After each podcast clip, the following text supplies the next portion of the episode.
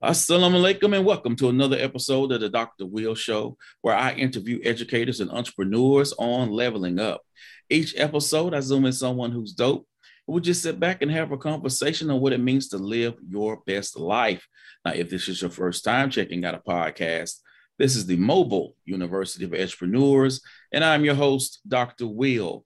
Today's guest will be Dr. Erica Jordan Thomas. She will be on the show to talk about the work she's doing as a consultant, as well as preparing other educators to launch their own education based focus business. And we're going to get those gems uh, to, to, so you who are starting out, or maybe you're starting and not getting the traction, uh, that you will be able to get some gems from that today. And in the show notes, we're going to be able to connect with her so you can actually join her get launched. You know what I'm saying? So you can learn how to get your business started. So for those who be listening on Apple Podcasts, Google Podcasts, iHeartRadio, Simplecast, Stitcher, Spotify, and Audible, will you please introduce yourself, Dr. Erica?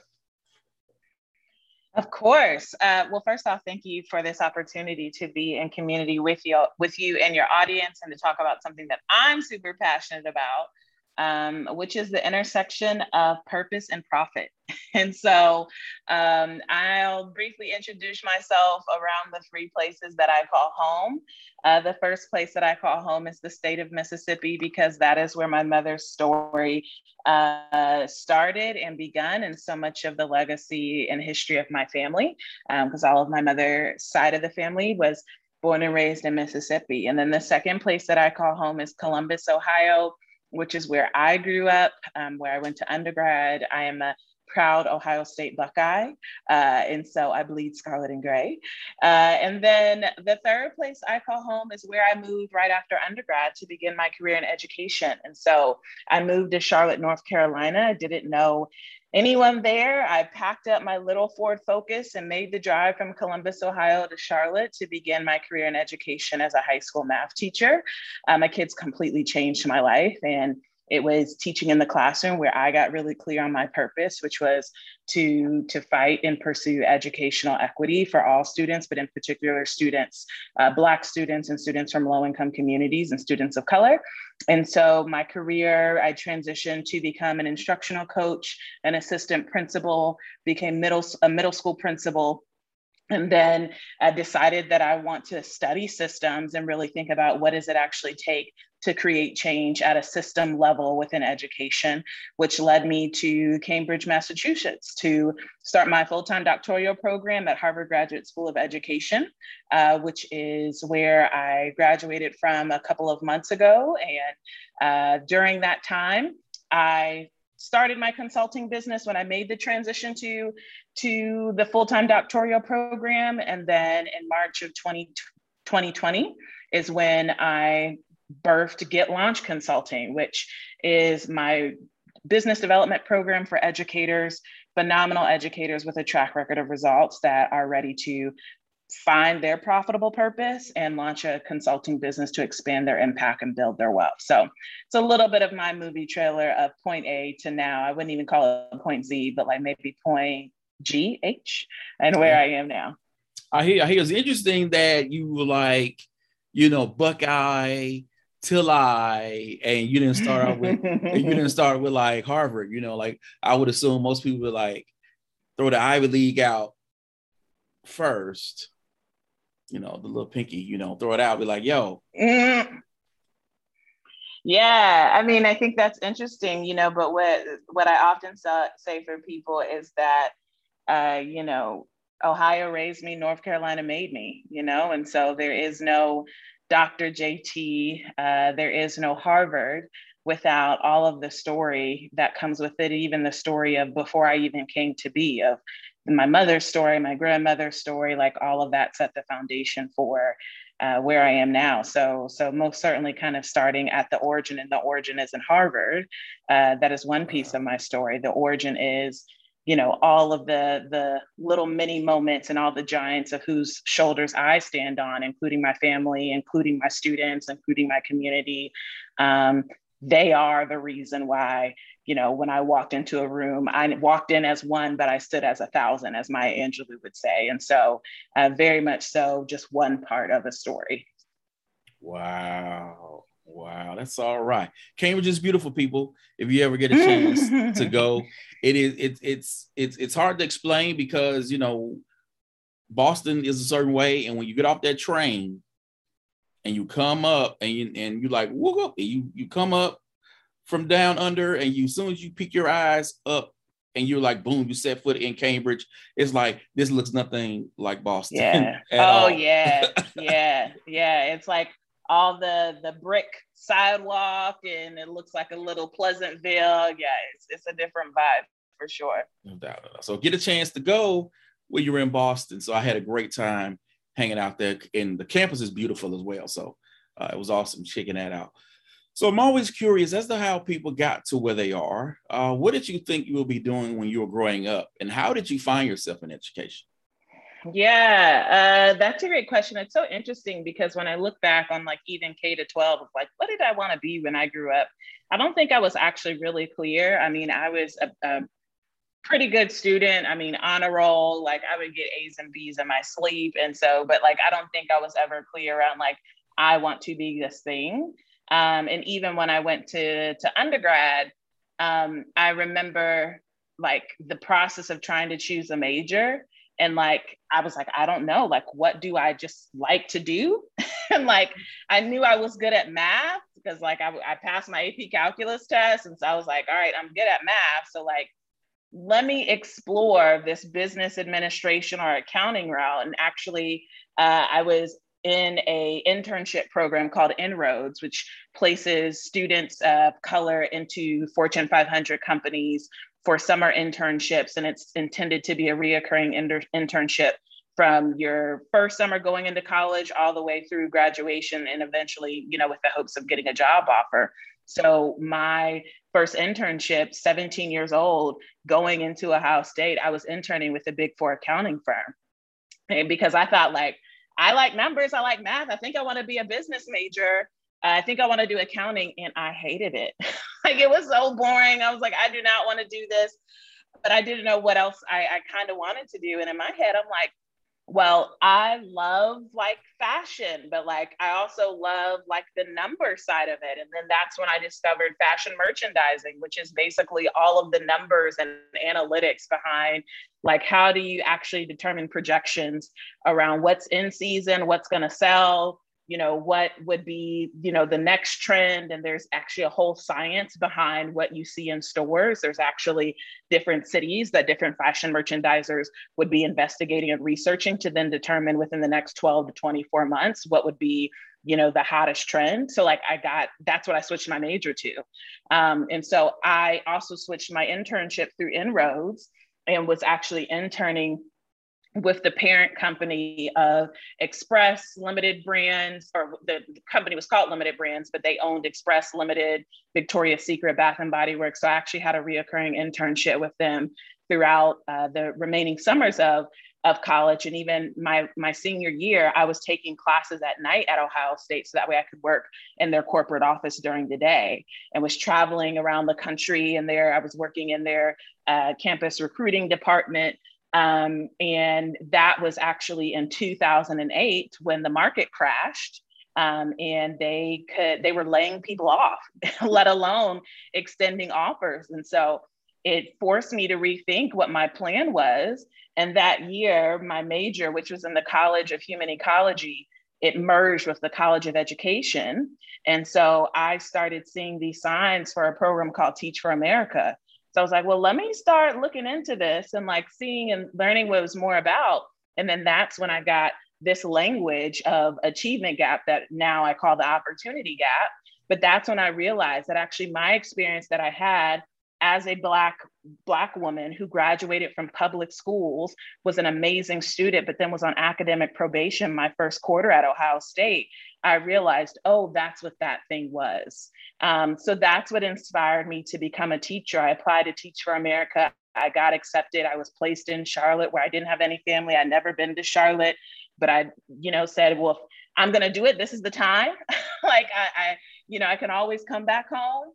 Um, and what I, I saw as a two year chapter that I would then reassess after that chapter to be able to figure out my next steps was actually the beginning of what is now a really, really beautiful narrative that all started with me and my kids in that classroom at Olympic High School in Charlotte, North Carolina.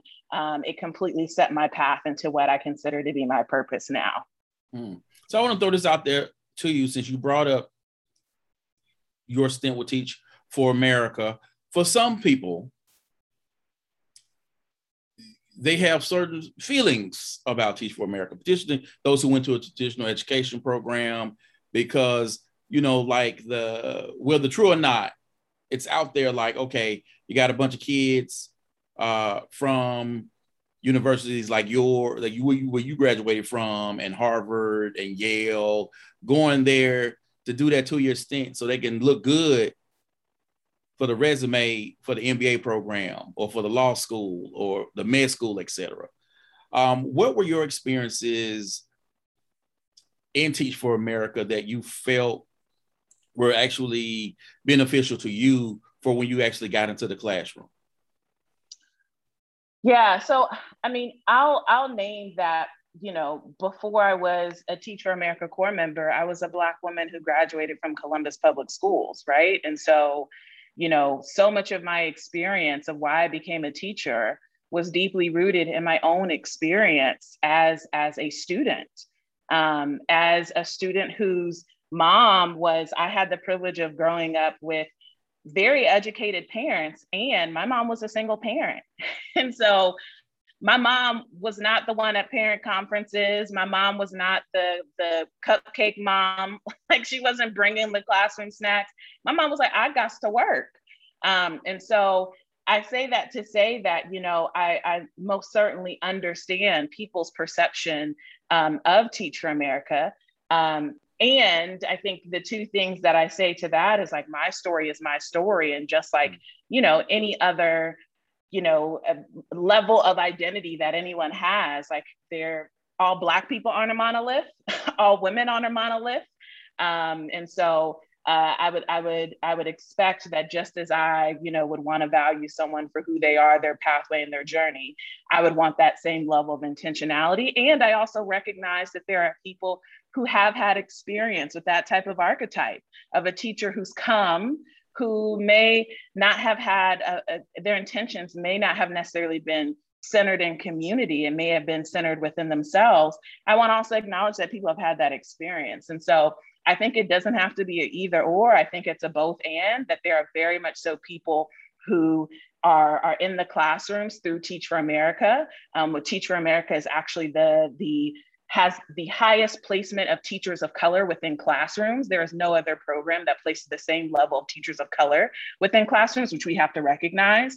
And there are also still opportunities, right? And so I think it's not an either or, I think it's most certainly a both and. And personally, for me and my story, um, I became a principal. and mm. so my goal wasn't to to go to business school, it wasn't to go to law school. I became a principal. Um, and the work that I'm doing now is still very much so deeply centered within our community, deeply centered and focused on kids. And I, I can't say for sure that that would have been the case had I not done Teach for America, because I was getting ready to go the corporate route um, and work for for a, a retail company um, and this this this created the pivot and i'm grateful and i'm thankful for the pivot and i will also continue to hold accountable any organization um, to do right by our kids and to make sure that people that are in front of our, our kids are doing right by them too. So i think it's a both and and I, I i hear folks when they have that perspective i hold space for that perspective and i also know that that that isn't my story. Mm, y'all gonna learn today all right? All right. So you're in the classroom and you're doing this work. You said Charlotte made you. What was your impetus for deciding that it was time to take those experiences, what you have learned, your mission to be there for Black children and, children of color and those from lower means, to where you decided, I need to dream beyond this classroom to actually start consulting for myself?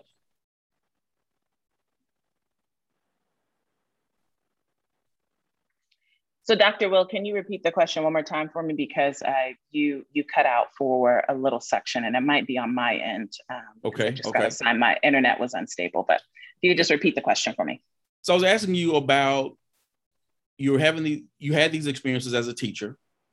Uh, you said Charlotte built you, and when you're looking at your mission to be that light uh, for Black kids and students of color and those from lower economic means.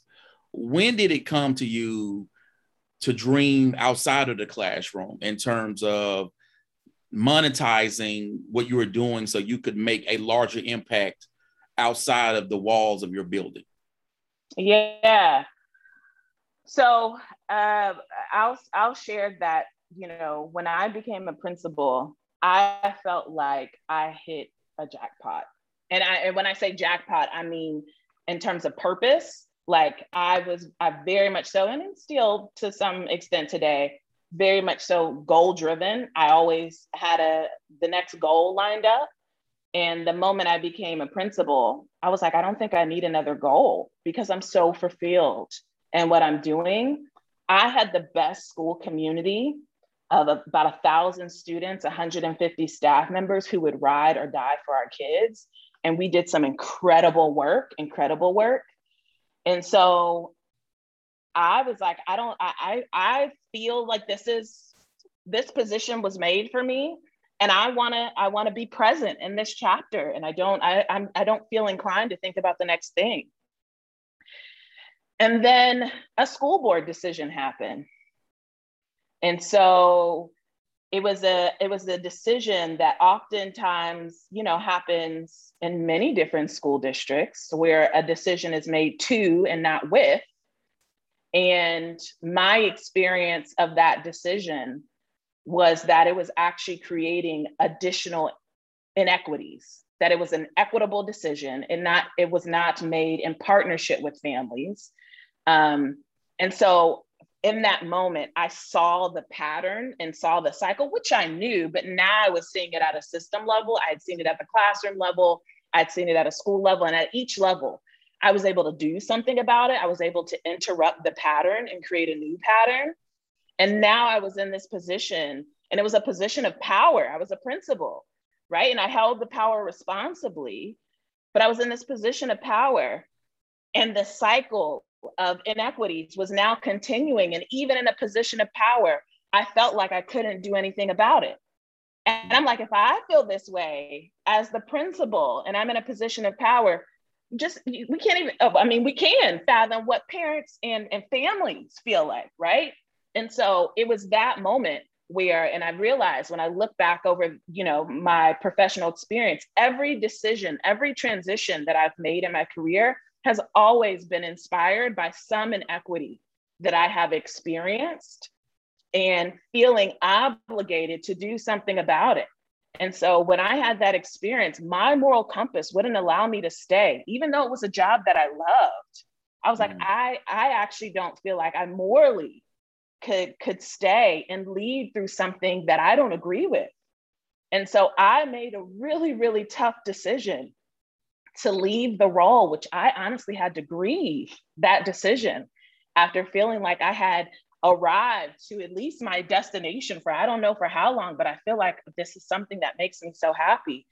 I made the decision that I was going to have to leave the role and I didn't know what I was going to do next. And I stumbled upon the, the, the doctoral program at Harvard that I just completed. And it felt like it was a fit for me, even though I had to deal with some of my own mindset issues of, well, can I go to Harvard? like, am I fit for Harvard? I had to deal with all of that. And I thank God for my best friend and for people who who genuinely love me, who believe in me even when I don't, um, who pushed me through that decision. And so I applied, not knowing if I was going to get in. And this was around October. And I told myself, all right, well, if I do get in, I'm going to have to continue to bring in some type of income because even as a full-time student, I need I need income. Um, and if I don't get in, I need income. And so like I, I don't know what the next thing will be, but let me try this consulting thing because best case scenario, if I get into this program, this will help me make the transition because at that time I had no savings left, which is a whole nother conversation of how I was a principal. I didn't have savings. I was underpaid, even in a position of power. So teachers are underpaid and so are principals. Our whole entire profession is undervalued and underpaid. Um, but I, I actually could not afford to make the transition. So I was like, if I get accepted, this will help me make the transition financially. Um, and if I don't get accepted, this will help me sustain myself and experiment to maybe figure out what's next. And so uh, it was a blessing to, of course, get into the program. Um, and so I started my consulting business in October of 2017. I found out I got into the program that following February or March.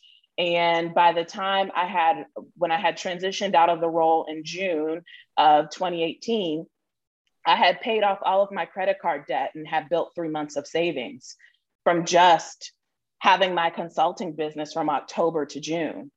And, I, and I'm doing this as a principal. And so I'm like, man, like, like it had completely for me redefined the level of income that's possible because I had been so used to being underpaid and and overworking myself in order to to create peanuts like my first year as teaching, my salary was $33,000 as a principal. My salary was $70,000, $80,000.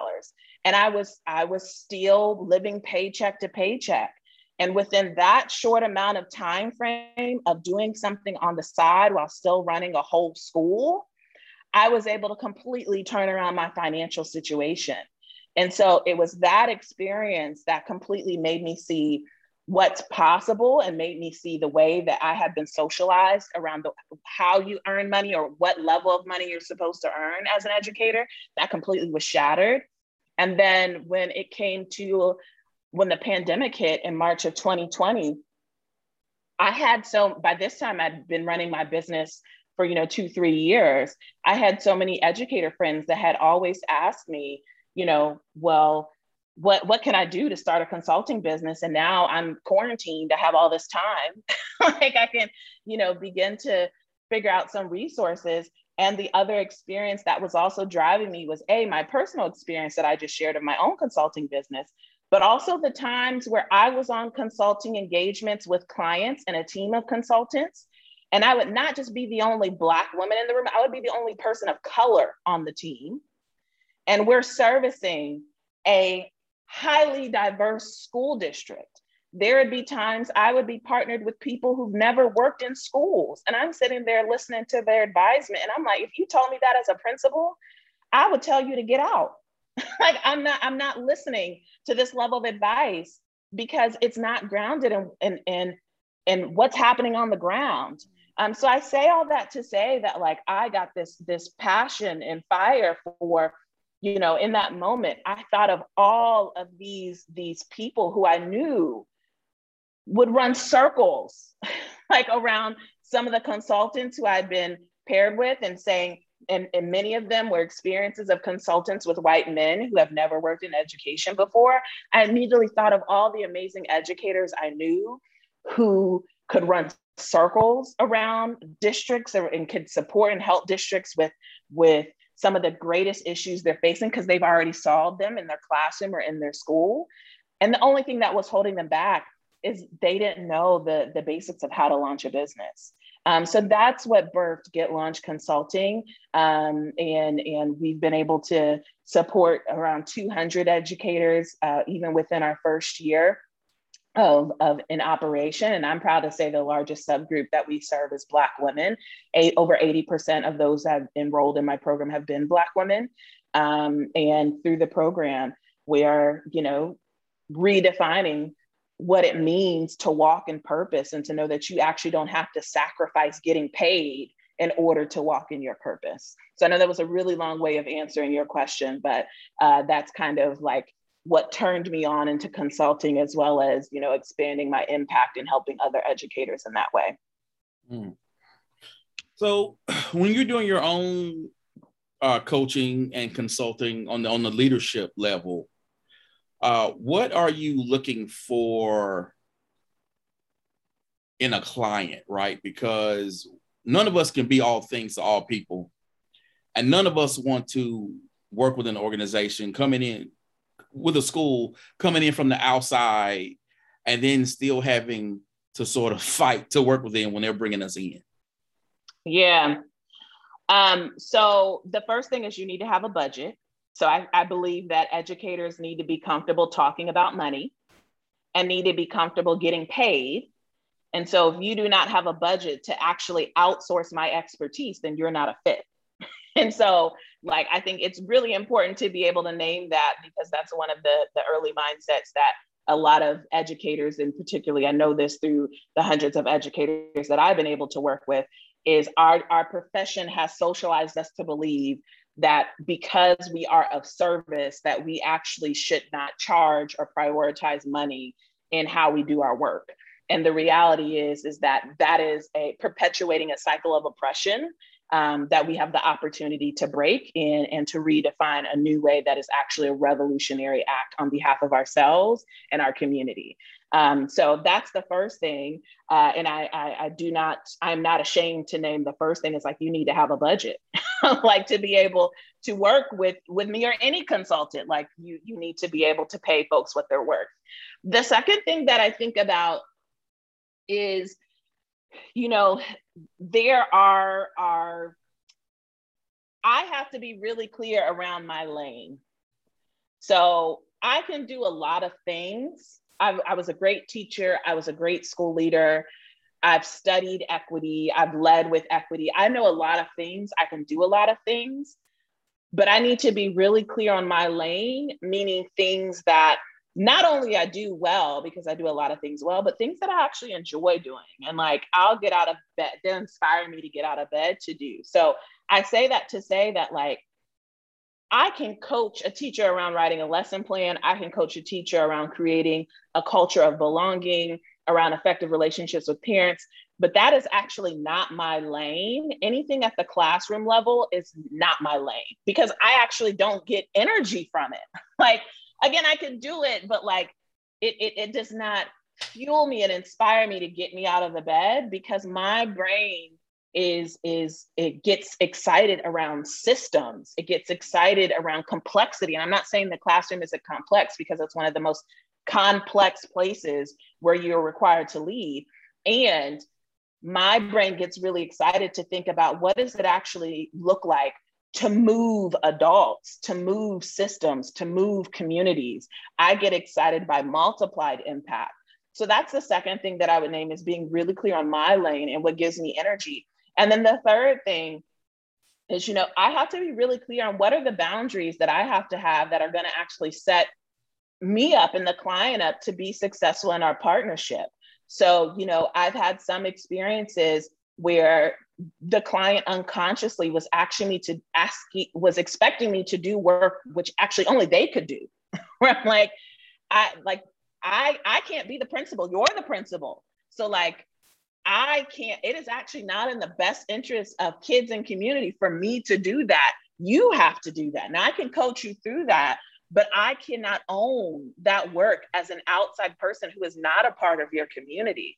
Um, so that's another thing that I just and when I'm thinking about fit, it's like, what is the person's goals? Does that respect and acknowledge my boundaries? Is that actually going to, is does that center kids and communities?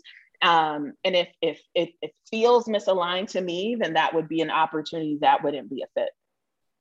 Mm. Boy, I'm not expecting what I'm getting today. I'm telling you. Oh, wow. So you're doing this work, you head over to Harvard, and then you're like, okay, let me get other teachers on board, which is what this podcast is all about, which is what my documentary, The Entrepreneur, is all about. And you're how did how did you come up with your program for Get Launched? Uh, because one of the things that happens with people who start out this start this thing typically you go present at conferences and you're starting to kind of build a name for yourself with, within certain circles and then an administrator or someone, maybe someone reaches out to you on Twitter or something and say, Hey, can you come present at this conference or can you do this? And what are your rates? And you're kind of like, what? Mm-hmm. And you get the first check. Mm-hmm. And the mm-hmm. first check, hmm, being a teacher salary, right? You, you, you know, you're a teacher, and let's so and you just do something, and all of a sudden someone hands you a three thousand dollar check. Now, that can get you really exciting because you're saying, "Oh right. my gosh, look at what I bring home every month, and look at this one day situation. Right, I'm in. Okay, I'm in. But that's not a business. Right. You just had a one offer. But right. in order to right, but in order to build a business, right, you need a system and you need right. something in place to where you can actually sign contracts with schools for four weeks, six weeks, three months, etc., so that you're not quote unquote owning a job, but you are actually establishing a business. How did you learn all of those things? Yeah. Um, so I mean, when I started, I I did not have a blueprint. like I was truly figuring things out as I was going. Um, was blessed to know people who I respected and trust who were doing consulting that you know I could tap into and and ask questions.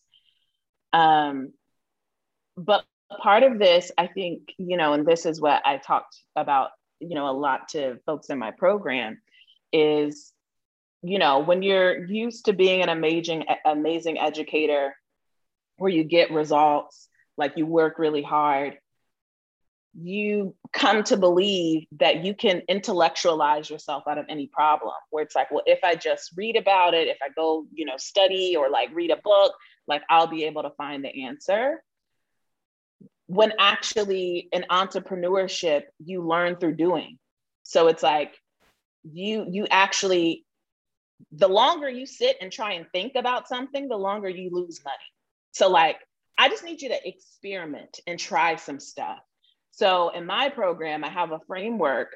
It's a nine part framework that's based off of three phases. And I built that framework, A, from my own experience. But before I even launched the program, I probably did maybe 20 or 30 one on one consultations with educators who were looking to make the pivot into entrepreneurship. And there are some things it was like in my business where it's almost like a great teacher, where it's like, you are unconsciously doing things and then when someone asks you to actually articulate what you were doing you're like now what did i do again like i just it, it i just did it because i've been I've, it's just a muscle i've been flexing for a certain amount of time that I, it's hard for me to articulate those one-on-one consults helped me articulate what the steps were that i actually took to be able to build my framework. And so my framework has three phases and each phase has three levers.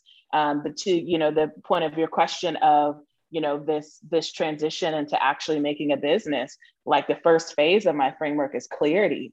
And part of and this is the foundation of a business and also the catch 22 of being an educator of our profession has required us to wear so many hats that when it comes down to starting a business and you have to solve one problem it's like it is in, the lever I call 99 problems, but pick one, where that is one of the most challenging things for an educator to do when they're starting their consulting business is figuring out what's the one problem my business is going to solve. Because I've been so used to literally solving hundreds of problems, even in just in a classroom, there are hundreds of problems within one day. But in your business, you need to pick one. And going back to my criteria, of what I was talking about in my own consulting business, it should be something that gives you energy. And that's the other thing of our profession is so often, I think this is, you know, not exclusive to education, but oftentimes we're forced to do things that we don't actually enjoy. Where it's like, but that's just a part of the job. But now it's your business. You have a choice. You can actually do the thing you like and enjoy to do. But because for so long you've been on autopilot or been going through the motions, that you actually have to ask yourself, what do you actually enjoy?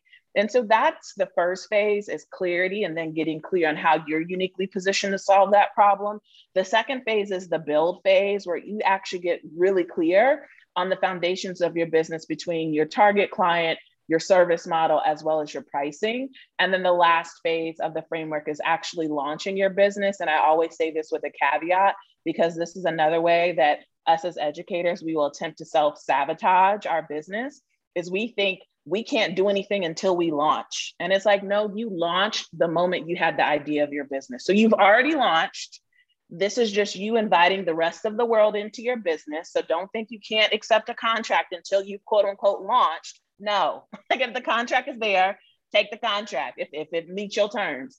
But the last phase around launching is actually going through, you know, the pieces of your branding, of actually thinking through the funnel of your business of what are the different ways that you're actually bringing a client along on their journey of getting to know you to eventually become a client um, and and actually thinking through how you're inviting the world into your business so those are some of the pieces that we set the foundation of in the program to your point of having people moving from all right you had a one-time engagement to actually running a business mm.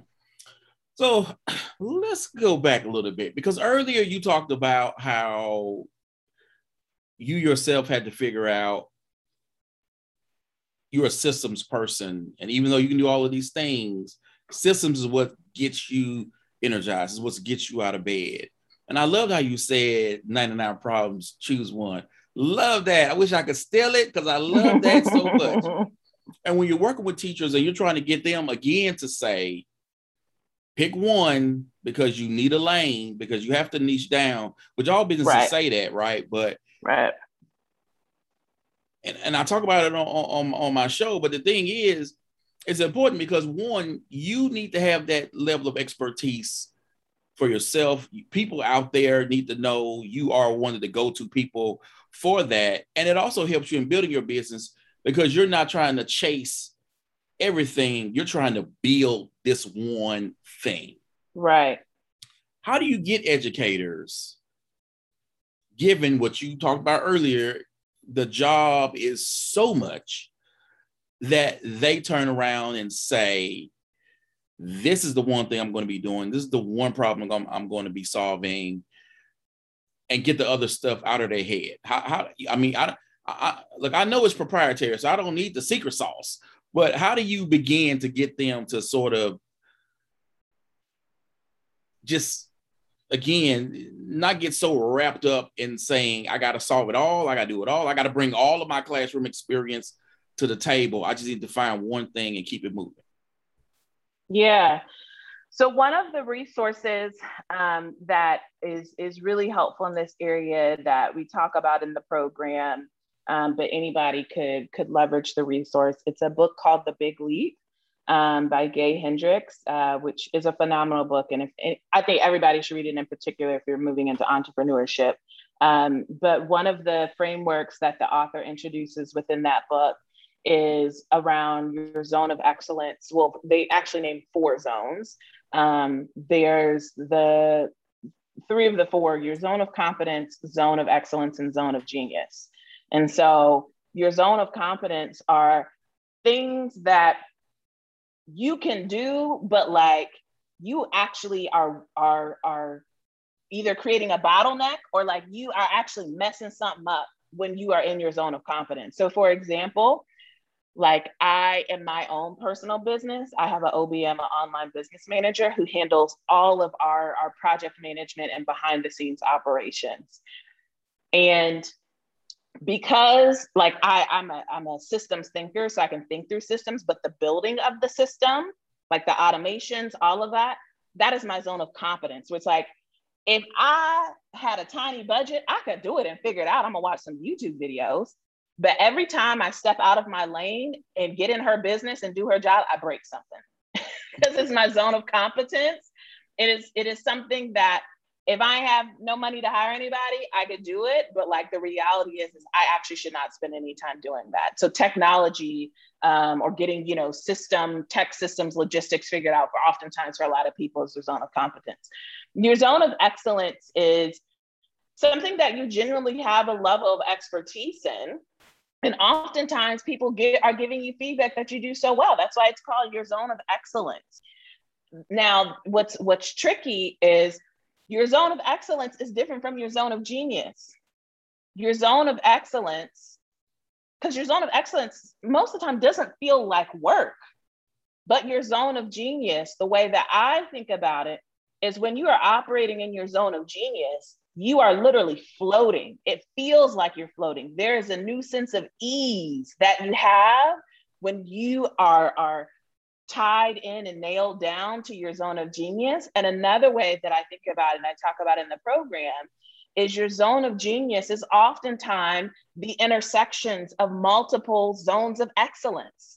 So if you are, you know, a um, uh, I'll give you an example, a profile of one of my clients who is an amazing educator and teacher.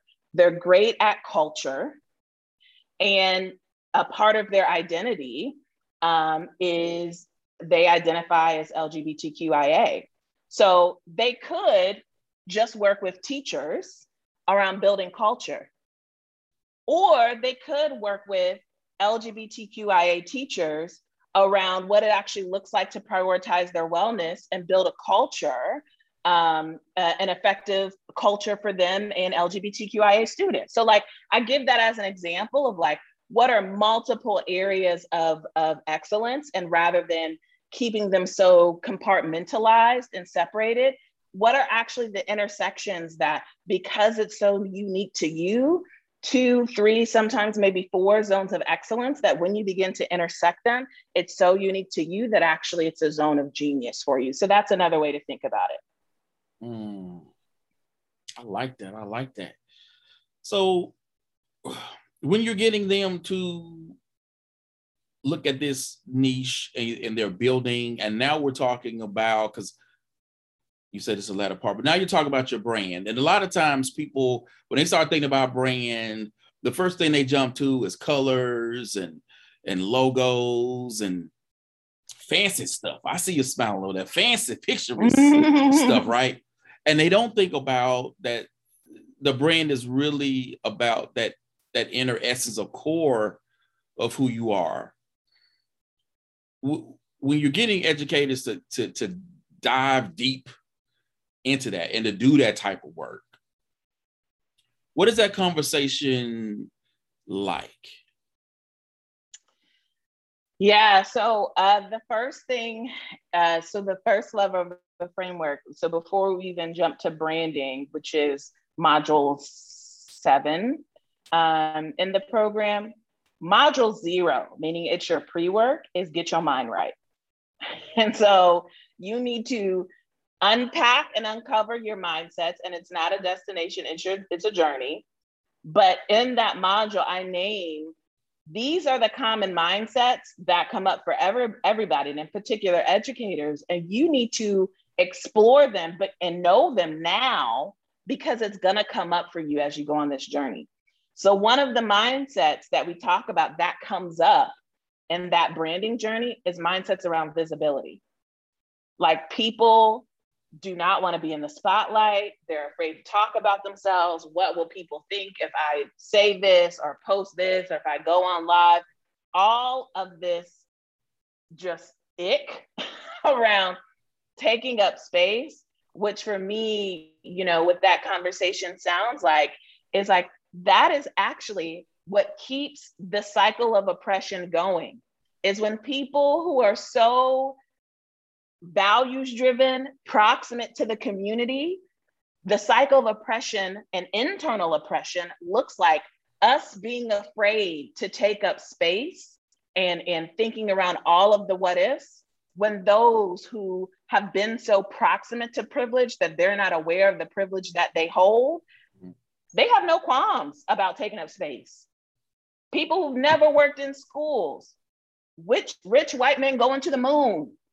like like they they have no hesitation around talking crazy nonsense on social media taking up space meanwhile those of us who are so values driven that are so good for our kids and community the only way to break that cycle is we have actually got to come, we've got to counteract that force two, three, four, five times. And the only way that happens is by us taking up space. Like the only way for us that to happen is for us to actually like put ourselves out there, like build the website, go on social media, go live, like whatever. And we talk about the systems part of branding of different branding levers. But before we even get to that, like there's so the mindset part of, of what does it actually mean to reframe the purpose of why you need to get visible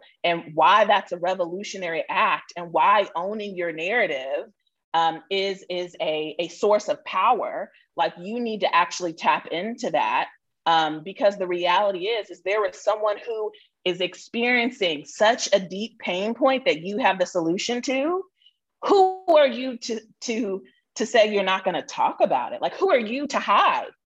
Like like there's someone waiting on you to take up space and meanwhile you're worried about well what are other people going to think? That's all ego and that's all internalized depression.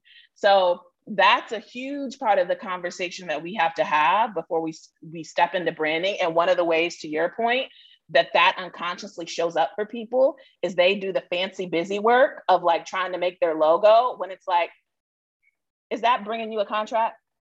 Of, of making so like you spending time in canva trying to make logos and social media graphics. Meanwhile you have 10 15 people you could email right now and get on the phone and be talking about your business but you're in canva trying to figure out a logo and and wasting time um, so that's that's kind of just a, a, a preview of some deep deep mindset conversations that we have to have. Oh yeah, but y'all, them show notes gonna be there because you need to join this program. You need to because I hear what you're saying. Like, look, you got to get out there and show those receipts.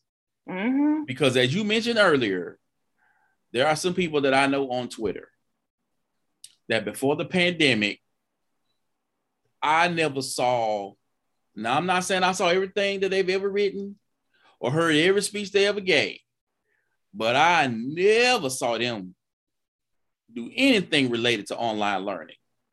Now, it was technology related, right? They, they were technology adjacent, they were in that area, but specifically teaching online, designing classes online, never heard that stuff cross right. their lips. Right. All of a sudden, schools got money. Right. And they everywhere. Right. Right. And I'm like, what the Jimmy Crack Corn is going on? Mm. I mm-hmm. almost unfollowed somebody. I'm not gonna lie to you. Uh, and we we friends. I almost unfollowed them because I'm looking at them going like, like what you yeah. doing? Like, yeah, you know, I never, I've never seen you get in this lane ever. Yeah. And now here you are, and because of this person's name, they getting paid. Yeah. And don't yeah. have the receipts and doing the work. Yeah. Like I got the receipts. Right. And, right. and and so uh, I always tell educators show your receipts. You know, you're teaching have your blog have your blog share what you're doing in your classroom have your vlog talk talk about how you create these lessons uh, create video tutorials show your receipts because you got the people you know the people got to know who you are and what you bring to the table mm-hmm. um and so it's just boy i'm telling you boy when you talk yeah. about some folk got confidence just to show out and take up space oh you hit me listen there's a lot of folks that are loud and wrong just loud and wrong and meanwhile like some of the best teachers I know would close their door and just do their thing. And here's and here's the thing that I tell the people in my program.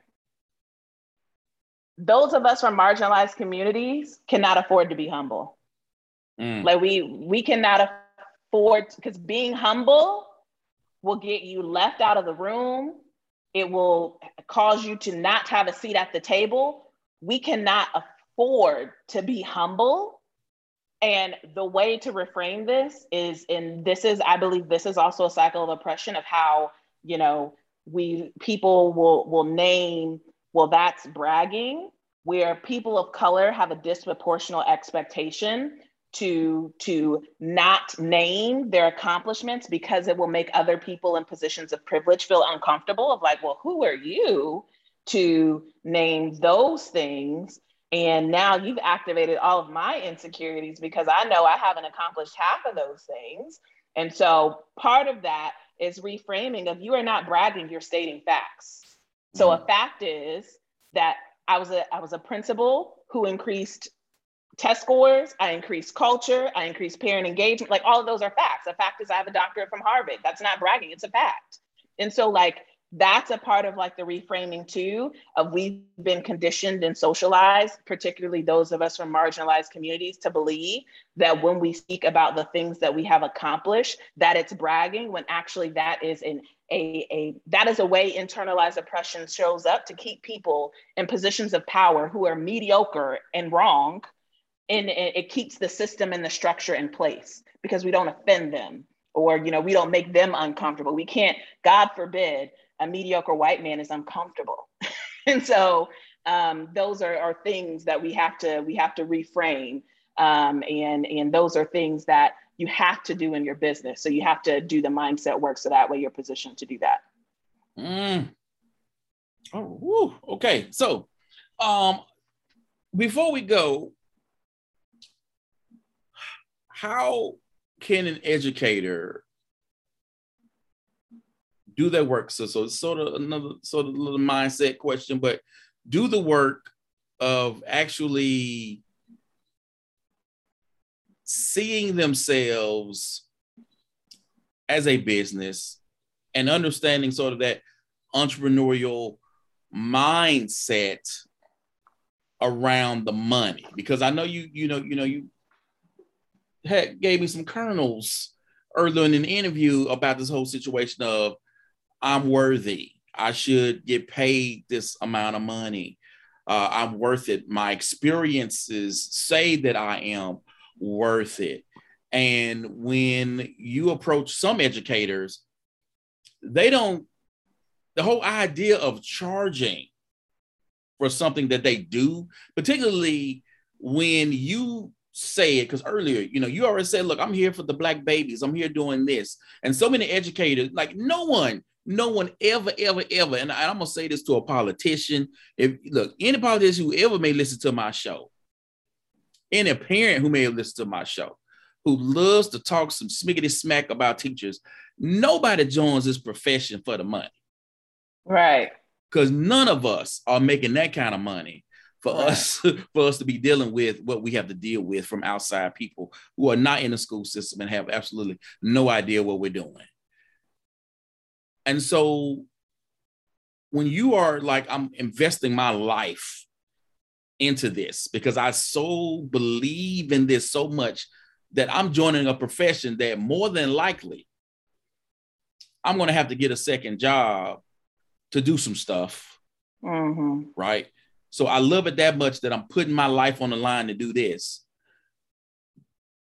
When you have to have that conversation with them about, I get, I get that. I, am with you. I, I look, I'm with you in that same boat. I joined this field for the same reason, but I need you to readjust your mindset about the money. Right. How do you get them to take that step back and to understand that you are not betraying the profession.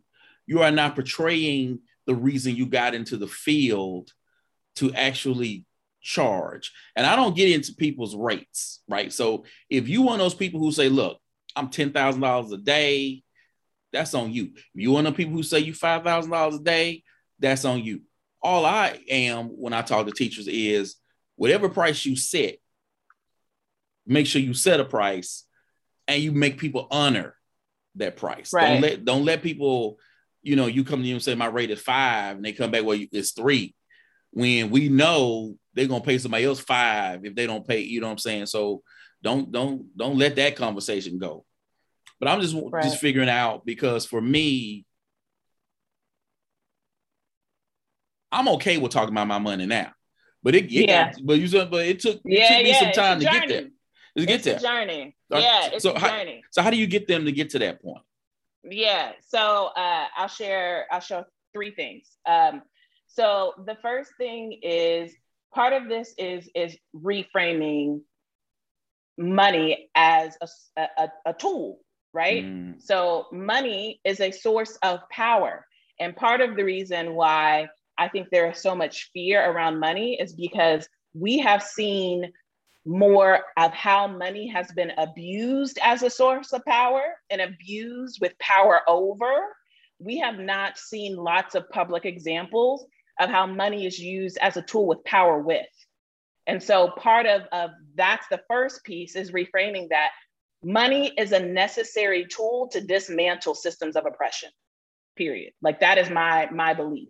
And so I can I can most certainly organize people. We can go to the school board meeting. We can protest. And I also, I, I, I never want there to be another pandemic. If there is, I also want to be the person who writes the checks to cover everybody's hotspots. Like I don't want to have to go to a Jeff Bezos or a Bill Gates. Like I want to be able to write the check for the hotspots rather than having to to negotiate with people who aren't within the community for the the the tool in order to create what needs to be true for our kids and community. So that's the first thing is actually reframing um, that that money is not the the the evil source it's the hand that it's in and so let me tell you who who i trust with a million dollars an educator you give an educator a million dollars let me tell you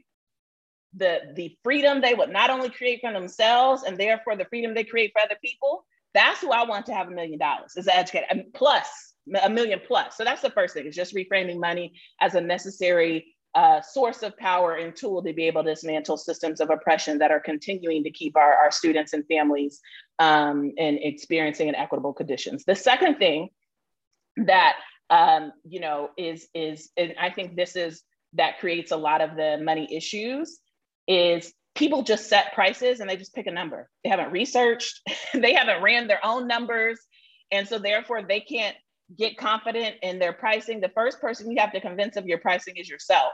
And so if you didn't have a strategy or actually, you know, taken the necessary steps to actually determine why that is your number, mm-hmm. then you need to start over. And so that's the second piece that we talk about. Actually, in my, my program, I provide my uh, students enrolled in the program with an actual calculator to help them determine their their ceiling or excuse me their floor and they can go anywhere from there but at minimum, what do you want to make? What are your business expenses? How many hours are you available to work? Use that information to determine what is the floor. You can't go anything lower than that. Because if you go lower, you're either not going to be able to make your salary, you're not going to be able to cover your business expenses, like you're not going to be able to cover taxes. like you need to have a strategy, run the numbers. And the last thing that I would just name for people is go to your local school district, review their meeting notes and see the contracts that they approve for recent vendors and, and consultants. You will see how much people are getting paid. And some of those experiences you may wear, maybe you was in the PD. You will learn really quickly the money exists. The money exists. It's just a matter of you believing in yourself and going after it because you deserve it. We're gonna close this right here. That was oh. Mm, mm, mm, mm, mm, mm. I'm glad you said that last. Oh, that last piece was such a gem, people. Oh my gosh. This episode, oh look, I usually do our episodes on Monday and Wednesday. It's gonna be hard to hold this one to Monday because I want to release this tomorrow. I'm telling you. This one, mm, ooh wee. Oh my gosh. Thank you, Dr. Erica, for coming on the show. Thank you for having me.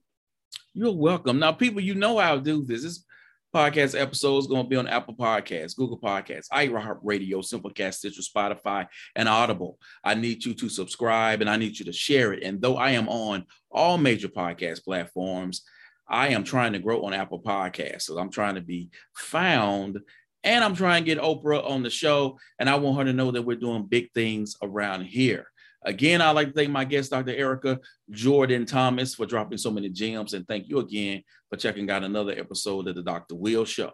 As always, people, invest in you, EDU. Peace.